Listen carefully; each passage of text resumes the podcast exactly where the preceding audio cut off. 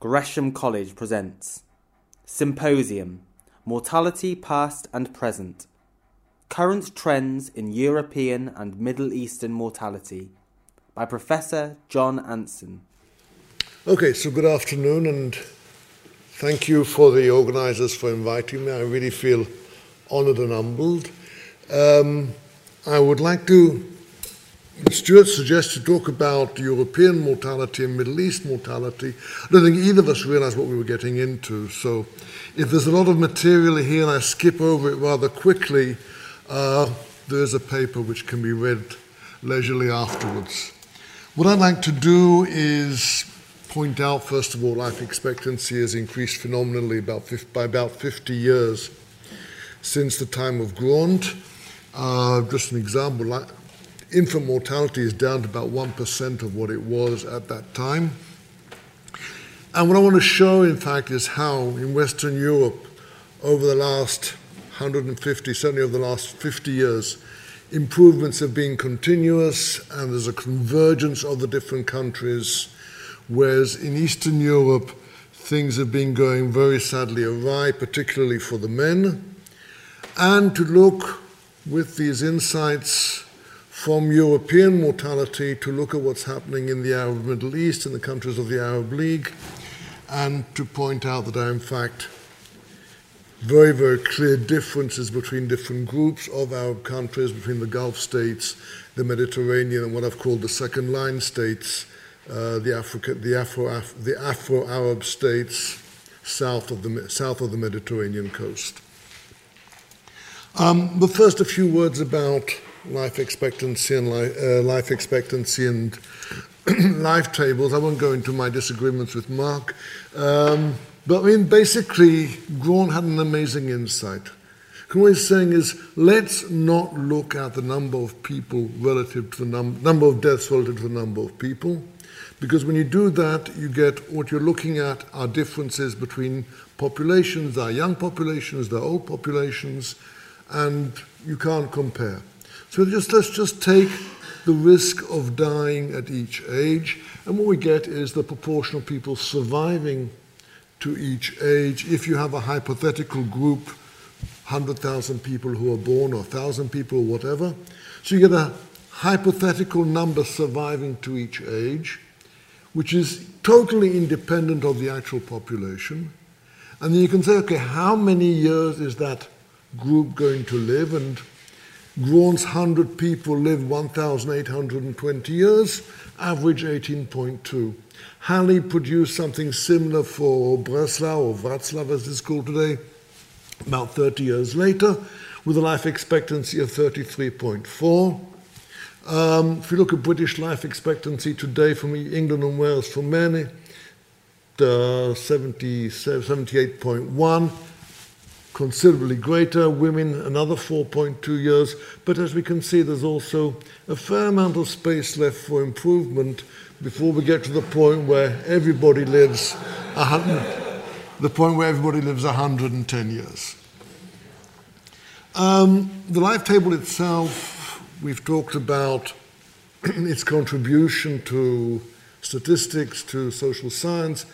Um, it has a number of very clear advantages if you want to describe the mortality of the population. First of all, it's of the population structure. It's strictly measuring mortality, nothing to do with the population structure itself. It enables us to sort populations by the level of mortality. And it is a very good index of mortality decline, of social development in general, and it's been related to all sorts of things like material standards of living, levels of urbanization, family organization, medical, uh, medical services, you name it. All of them will have been shown how they relate or don't relate, as the case may be, to, to, life, to life expectancy. However, we have to remember what we're talking about. It's strictly synthetic. It is not a measure of anything in the population, it's an abstraction. And as such, it's not actually measuring the average length of life. In fact, life expectancy is probably one of the most unfortunate misnomers there is. It is not a life expectancy. It's not the average. most people die at an old age. They, what we call the modal age of death is the age of more, most people die around is actually a number of years greater than life expectancy. What life expectancy is, and I won't go into the details, it's in the paper, it's actually an average. It's simply a weighted average of the risk of dying or the risk of dying at each age. So having said that, let's look at what's been happening. First of all, we've got life, we've got data going back about 150 years for a few countries, and we can see that well, it was fairly stable in the middle of the 19th century at about 42 or 45 for women, and then it started moving up, leveled out in the sort of 50s and 60s, and since then, life expectancy has been generally rising at the rate of about two and a half years every 10 years big discussions, Jim Vaupel is part of them, on whether it's going to keep going or whether it's going to level off at some point. We won't go into that right now. Certainly at the moment, life expectancy is generally going up. And if we look at uh, the countries of Western Europe since 1950, um, what we can see is what was a fairly broad distribution of possibilities after following the Second World War. By the time we get to the 1980s and 90s and into the present century, everything is converging for men and for women. Um, the laggards at Portugal's caught up. Uh, the Nordic countries hung about a bit, waiting for everybody else to catch up, and then they joined the crowd. So that everything is sort of everything converges, and a general trend moving up all very good and very hopeful. But if we look at Eastern Europe, we get a very different story. For women, well, first of all, there's no convergence, not for the women, not for the men. That's the first thing. Second thing is that whereas for Western Europe everybody's sort of moving in parallel and maintaining more or less their rank, in Eastern Europe everybody's, switch, everybody's switching over. Third thing is for the women, well, it's not convergence, but at least they're generally moving, generally moving up. For the men, there was no change in life expectancy for about 50 years, even a slight decline. And then, well, if we talk about the trend moving up, yes, the trend is moving up, but what's actually happening is there are a few countries in what was Eastern Europe, this is Slovenia, these, and this is uh, the Czech Republic. So these are the ones that are moving ahead. But if you look at the countries of the ex-Soviet Union, they're stuck and they're not getting much better, especially Ukraine, Belarusia. The Baltic countries somehow are beginning to shape up. Um, so what I want to suggest, now of, the question is why is this happening and what, what is really happening here? And what I want to suggest is that in fact we, Mark and I agree that the life table shouldn't be taken at face value. Um, we need to split the life table into different stages. You can see the mortality curve, normal goes down, and then in some places it sort of goes up quickly. This is Russia 1994, and in some places it sort of waits, has a hesitation, and then starts to climb. This is Japan in 1965. So what happens is, for instance, in the, just in these two countries, if we look at life expectancy, the partial life expectancy, what happens in the first 15 years, basically they have this, the same story. The average infant born, following the pattern of mortality, lives 14.6 years, exactly the same in both, in both populations. If we look what happens between age 35 and 60, something very different is happening. The partial life expectancy between 35 and 60, in other words, a person who reaches age 35, what are the average number of years they're going to live before age 60? In Russia is about three or four years less than in Japan. Something very, very different is happening in this mid-adulthood. What I want to look at is Western and Eastern Europe in these two different groups of young ages and mid adulthood. And if we look at uh, the uh, young ages in Western Europe, everything converges. Everybody's living today very, very close to the full 50, the full 15 years, and all the countries that were once with problems, they've now caught up. even in Eastern Europe, it's not quite as good, but even in Eastern Europe, everybody's moving up. Everybody's catching up. There's a fair amount of convergence. Everybody's coming together. The basic conditions, what I'm going to call later the basic mortality conditions, the basic potential for a long life, things have been moving up. Things have, the Eastern Europe has not seen a total collapse. Because at young ages, things have been improving, and they continue to improve. And there isn't even really even the big break in the 1990s at the end of communism.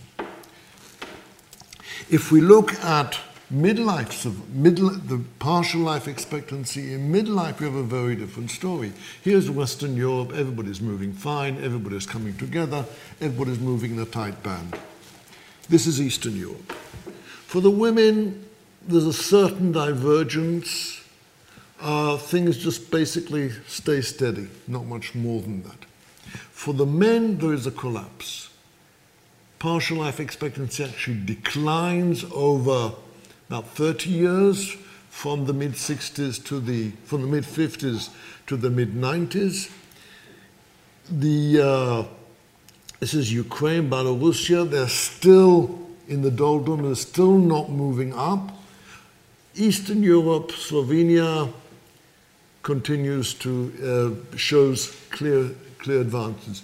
Interesting story is Albania, which didn't go through the collapse, but Albania was never part of the Soviet sphere anyway. So we have a very, very clear divergence between East and West, particularly with regard to mid-adulthood. So the question is, why, why is mid-adulthood? I'm not, my 35 to 60 are useful ages to work with. It's not, the point is mid-adulthood. Because if we look at life, if we look what happens at young ages, what do people die of? Infancy, disease, accidents. Deaths are victims. It is a world that things that happen to people. When you move up into old, into middle ages, the question is when does this increase begin to happen? When do people start dying of cancer? When do people start dying of heart failure and other organ failure and so on? When does mortality begin to rise into old age? We're not just talking about the individual, the death as a victim. We're talking about behavioral interrelations with the world in which people live. It's not just what is happening to people, it's what are they doing, what are their behaviors, how do they interact with the world. What is their hopes? What are their fears, their despairs? What Antonovsky called the sense of coherence. To what extent do they see the world as comprehensible, manageable, meaningful? In other words, there is a dialogue between the members of the population and the, world, the social world in which they are living, which is creating shall we say, a realization of this potential. The potential is there. We see the potential ages 0 to 15, we see the potential. Whether it is realized, whether there are preventable early premature deaths or whether deaths are delayed, this is what age 35 to 60 is measuring. This is why I think it's important for this, to make this distinction between the young mortality and, and specifically middle age mortality. Because again, when you get into older ages, above age 60, senescence steps in. In some people it's older, some people it's later, but basically, once we get past age 60, nature takes over again. It's that middle period that, we are that people are negotiating with the social world in which they live.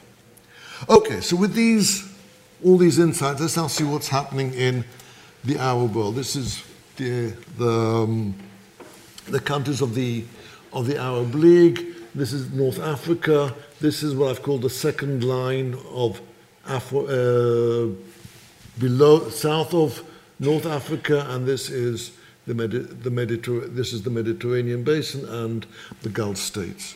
And if we look at what's happening, and please excuse these graphs are not to be read in two seconds, I know. If we look at what's happening in terms of overall life expectancy in the last 30 years, this is the data, and I should point out these are not Most of these life tables are not real data. These are estimates made by WHO based on what little on what information is available. But allowing for that, the general trend is upwards. But behind that general trend, you can really see three, these three different groups. Here are the countries, the Afro, the Afro-Arab countries, the second line. Nothing's happening. Nothing's changing. This is uh, Somalia down here, but also if we look at Djibouti and uh, Mauritania and Comoros Islands and so on, nothing's happening. Everything is staying exactly where it was. Somalia is in the position that the Western Europe hasn't seen for over 100 years. The Gulf states are racing ahead, and then these are the, the Mediterranean basin, North Africa, and West Asia somewhere, somewhere, somewhere in the middle. If we look at what's happening in terms of partial life expectancies from age 0 to 15, again, basically the same story, and also from ages, um, sorry, go back a minute, and from age 35 to 60, the same thing, a slight indication that age 35 to 60 is slowing down in the Mediterranean basin. But basically, if we leave out these countries here, these unfortunate countries here, basically things are moving in a pattern that's very, very similar to Western Europe, but at a certain one or two steps behind. If we look at the general pattern, here we can see the West. This is male life expectancy at birth, female life expectancy at birth. Here are the West Europeans, way up at the top. African, uh, the Arab countries, I've excluded the second line countries, which are obviously belong to a completely different world in terms of mortality experience. Um, basically, in a similar position in terms of male life expectancy, but lower female life expectancy. And here are the uh, East European countries with a lower, in fact, lower life expectancy for men than the Arab countries of today and female life expectancy at about the same level. If we look at what's happening at ages 0 to 15, there's the males and the female. This should, be, this should say female here, not, not male. Um, Ex-USSR, very, very low. Um, uh, and here the Arab countries, uh, here the Arab countries and the West Europeans were at the top and the females even and the females even more so. So basically, again, just bringing out the uh, the way that the effects of the what is happening at age at younger age at younger ages. Yeah, this is know, okay. This is males and males. Males at 0 to 15, males 35 to 6, 35 to 60 bringing out what's happening in East European, in East European countries is the very low realization of basically a fairly normal mortality potential or longevity potential, which is not being realized because of the social, the social collapse. And the Arab countries basically moving in a Western direction, but at a certain remove, actually, for women with rather high relative levels of uh, life expectancy, partial life expectancy at ages 35, 35 to 60.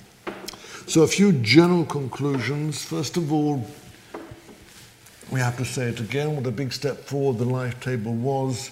I think of sort of the situation in which this happened, someone sort of the spark that enables someone to say, let's think again about how we measure this. Let's take, make this, this abstraction from the population to just look at the implications of the mortality rates themselves. Um, really an enormous step forward, which enables us to compare mortality levels irrespective of the age structure of the population.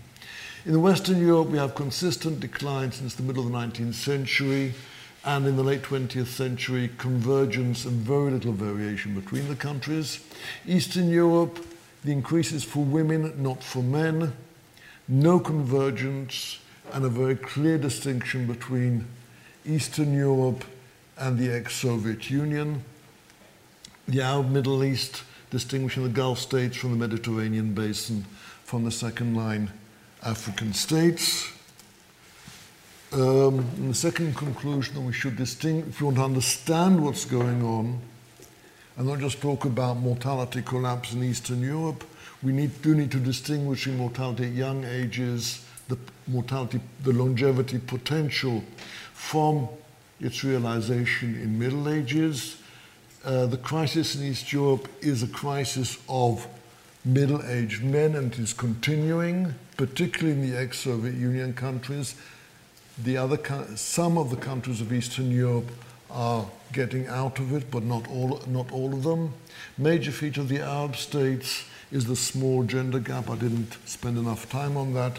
The small gender gap between um, male and female mortality, probably indicative of excessive mortality for women and not insufficient mortality for men. And we are, we're seeing here a reflection of male of relations between men and women in these different societies.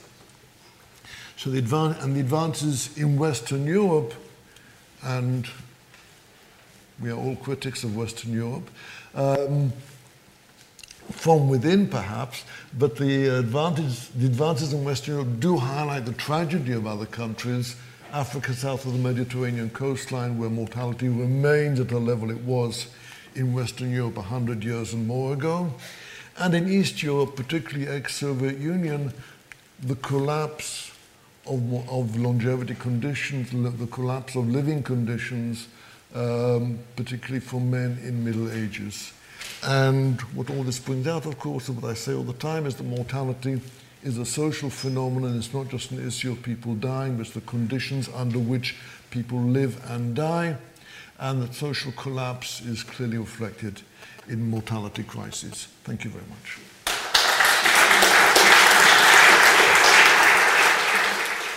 For all information, please visit www.gresham.ac.uk